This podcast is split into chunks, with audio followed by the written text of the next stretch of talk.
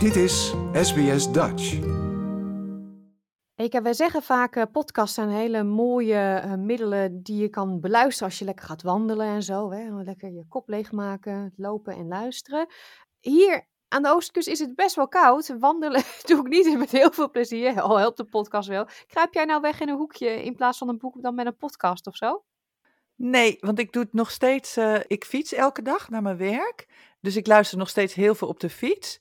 En de hond, ja, of het nou koud is of niet, de hond moet toch uit. Ja, die en uh, hier in Brisbane is het ook niet zo heel erg koud hoor. Dat valt wel mee. Ja, nou ja, je hebt gewoon weer drie podcasts om te bespreken. Laten we beginnen met de, de, eerste. Ja, ik heb deze week echt weer drie juweeltjes voor jullie uitgezocht. Ik vind ze echt alle drie fantastisch. En um, ik heb naar alle drie met zoveel plezier geluisterd beginnen met het dialectenbureau. Dat, ik vond dat smullen om daarnaar te luisteren.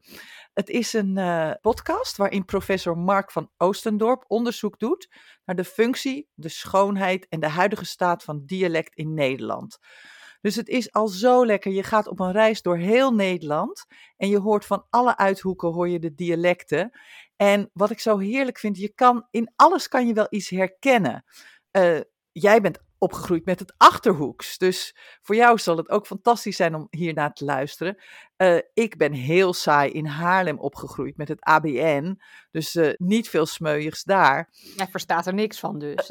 ik, maar ik kan wel bijna alles verstaan. Hoor. Misschien het Fries niet, maar voor de rest. En het is zo, ja, ik weet niet. Het geeft je zo'n gevoel van thuis, al die dialecten. Heerlijk om naar te luisteren. Maar als taalkundige en dialectoloog geldt Mark als een absolute autoriteit op het gebied van dialecten. En hij doet dus onderzoek, maar dat doet hij niet alleen. Hij krijgt ook hulp van bekende ambassadeurs als uh, Jack Poels en Katinka Polderman, Smip uit de Bijlmer en TikTok Tammo uit uh, Groningen. En heel Nederland komt aan bod. En er zijn negen afleveringen, ieder van 30 minuten. En elke aflevering heeft ook een thema. Er is het thema verzet, wetenschap, lezen en schrijven, geloof, werk, feest, humor en zelfs twee keer muziek. En dan onderzoeken ze dus wat de connectie is tussen muziek en dialect. En nou, het is echt een feest van herkenning. Um, Jij praat dan ABN, zoals ze zeggen, maar toch zeg je het is een feest der herkenning. Ja, want al die dialecten, je hebt ze natuurlijk toch gehoord terwijl je in Nederland was. En je kent ze toch. En de donkere, zoete vertelstem van Mark, die is fijn. De reis door alle uithoeken van Nederland. Uh, je krijgt verhalen van beroemde, maar ook van gewone mensen.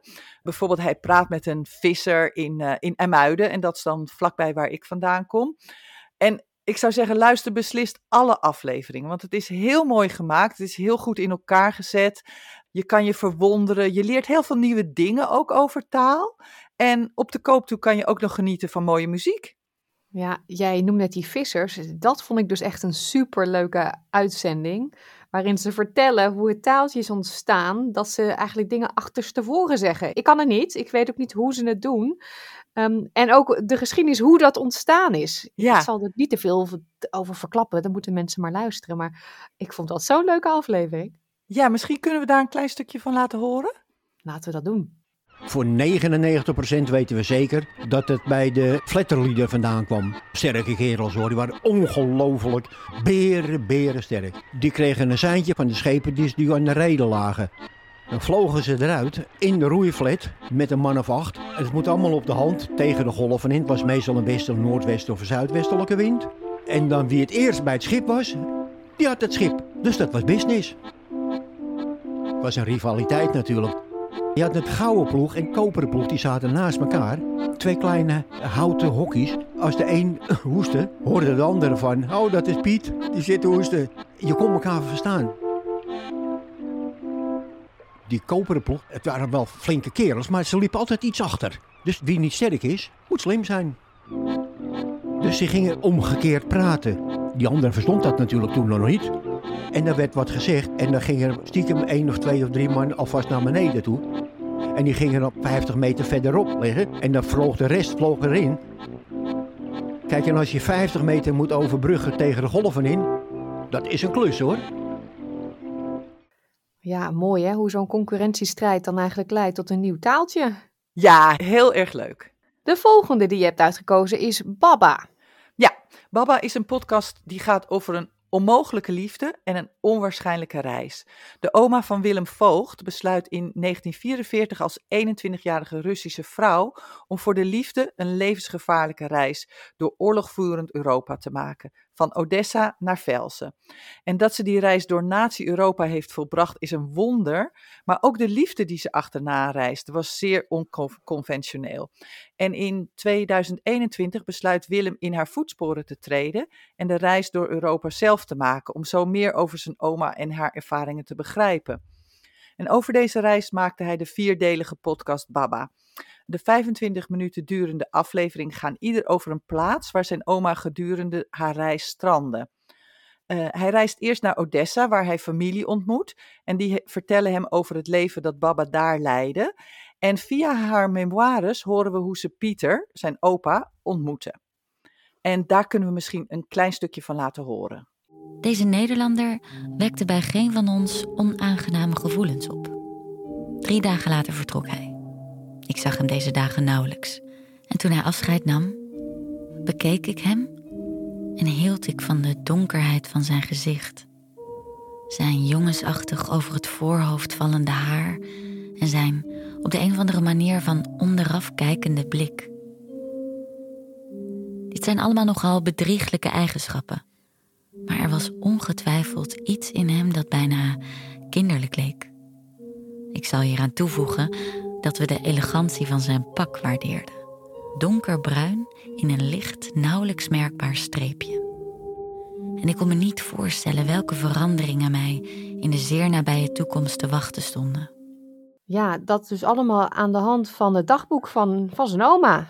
Ja, ik vond de podcast, vond ik, uh, het is enorm spannend om naar te luisteren, want het is een verschrikkelijk spannend verhaal. Um, het, het, het wordt prachtig verhalend verteld met allerlei hele mooie voorbeelden en details en mooie geluiden. Maar ik heb nog het meest genoten van die, het voorlezen van die memoires. De stem van Julia Akkermans, die het voorleest. Ik vind haar stem echt precies bij het verhaal passen. Het is echt, als het een boek zou zijn, dan zou je echt het niet weg kunnen leggen. En ik kon me het hele verhaal ook al voorstellen als een film. Ja, het is um, mooi om te horen. En het is natuurlijk bijzonder omdat Rusland nu erg veel in het nieuws is. Dus ik denk dat, dat het op een of andere manier een beetje dichterbij staat bij mensen op het moment. Maar ja. um, het speelt zich af in de Tweede Wereldoorlog in die tijd. Zij ging als 21-jarige vrouw in er eentje op reis. En niet van Amsterdam naar Haarlem, maar van Odessa helemaal naar Nederland. Het is echt bijzonder om te horen hoe ze dat heeft doorstaan. Ja, en wat ik ook prachtig vind aan deze podcast is dat het niet alleen over het verleden gaat. Maar op elke plek waar Willem komt, dan eerst is het dan Odessa en dan gaat hij naar Budapest, hij gaat naar Wenen en dan weer in Nederland. Dus op elke plek waar hij komt, daar onderzoekt hij ook de overeenkomsten tussen de situatie toen en de situatie nu. Want er zijn nu in Odessa ook nog altijd vrouwen die hopen een man uit het Westen aan de haak te slaan. En ook nu worden er grote groepen vluchtelingen verhinderd om van Hongarije naar Duitsland te reizen. En blijkt West-Europa ook een bijna onneembare vesting voor asielzoekers. En dan, aarde in een totaal ander land blijft ook voor recente migranten heel erg moeilijk. En die link, die legt hij steeds. En dat is zo mooi om te zien dat het, het is 75 jaar geleden, maar eigenlijk is er helemaal niet zo heel erg veranderd. Ja, je noemde net het onderwerp oorlog, vluchtelingen. Dan kunnen we eigenlijk heel makkelijk de overstap maken naar de derde en laatste podcast die je wil bespreken. Dat is Radio Einstein. Nou, die titel die geeft nog niet heel veel weg. Nou, Radio Einstein is een initiatief van het Stuttheater in Utrecht. En die maken een podcast met en over nieuwkomers. Ze doen dat vanuit een pipowagen op het parkeerterrein van het AZC in Utrecht. En Misha Kolen en Anne Hogewind, die interviewen mensen, nieuwkomers in Nederland. En ze doen dat meestal aan de hand van verschillende thema's. En ik ben vooral heel erg enthousiast geworden over de serie Het Cadeau. In deze serie maakt steeds een Utrechtse kunstenaar vanuit zijn eigen discipline in een maand tijd een portret van een bewoner van het AZC. En dit kan zijn in de vorm van een schilderij of een dansvoorstelling, een gedicht, een lied of een boek. En het uh, bijzondere aan de vorm is dat ze kennen elkaar niet, maar via audioboodschappen horen we het verhaal van de nieuwkomer. En dan stelt de kunstenaar, die stelt vragen om die nieuwkomer beter te leren kennen, zodat ze hun kunstwerk op de nieuwkomer baseren. Pas aan het eind, als het kunstwerk gepresenteerd wordt, dan ontmoeten ze elkaar.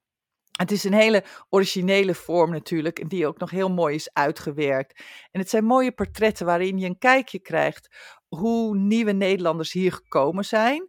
En ook hoe het voor ze is om hier te leven er was bijvoorbeeld een heel grappig stukje van één man. Hij wilde Nederlands leren, maar hij had nog geen uh, verblijfsvergunning hier. Dus hij kon niet op Nederlandse les. En wat hij dan deed, dan ging hij gewoon bij de Aldi of de Albert Heijn ging hij voorstaan. En dan ging hij tegen mensen zeggen: Hallo, ik kom uit Syrië en kan ik met Nederlands met je praten? En heel erg grappig. En een andere vrouw bijvoorbeeld die hier in Nederland kwam en die zei van Mensen zeggen hier nee, dat ben ik helemaal niet gewend. Wij kunnen helemaal niet nee zeggen. We hebben nooit geleerd om nee te zeggen. En het is heel leuk dan uh, dat de kunstenaar die wat voor haar moet maken, die maakt een flipboekje met mensen die allemaal nee zeggen. Het leuke is, je kan dus luisteren in je favoriete podcast-app naar deze podcast. Er zijn 13 afleveringen van 45 minuten.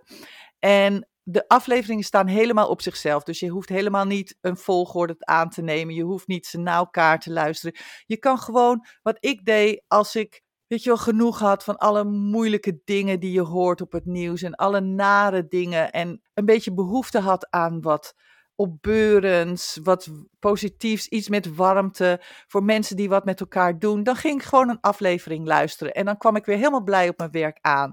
Uh, het zijn fijne verhalen. En dat mensen gewoon belangeloos iets voor elkaar kunnen doen, vond ik ontzettend mooi om naar te luisteren.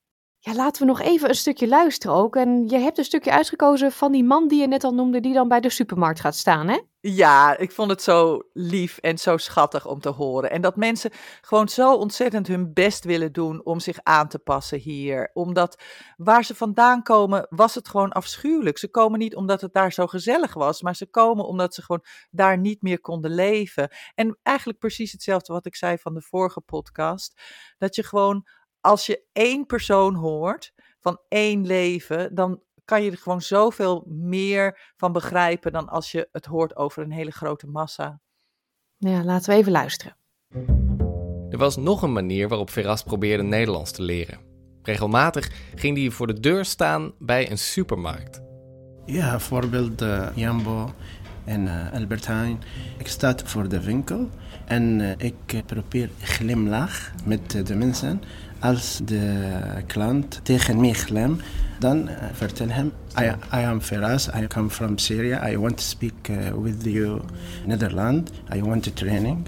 Ja, no problem. Daarna, ik praat met uh, hem Nederland, of met haar. En waarover praat je dan? Uh, ik praat, uh, ik ben Firas, ik heb vier kinderen, ik ben advocaat. Ja, goedemorgen. Ja, en, en wat, zeiden, wat zeiden zij dan? Uh, ja, is goed. Ja, heel goed. Heb jij naar school gegaan? Nee. YouTube-school? Ja, YouTube-school. Ja, prachtig stukje inderdaad. Radio Einstein, de derde. Daar kunnen we weer even mee vooruit, hè, met die drie. Wil je eens nog één keer opnoemen? Ja, de podcast die we deze keer hebben besproken zijn het Dialectenbureau uh, over uh, de alle dialecten in Nederland. Baba over een onmogelijke reis van Rusland naar Nederland. En Radio Einstein. Fijne verhalen uh, van kunstenaars en nieuwkomers in Nederland. Ja, en alle informatie over deze podcastserie staat op onze website www.sps.com.au/dutch. Dankjewel weer, Eka. Graag gedaan. Like, deel, geef je reactie. Volg SBS Dutch op Facebook.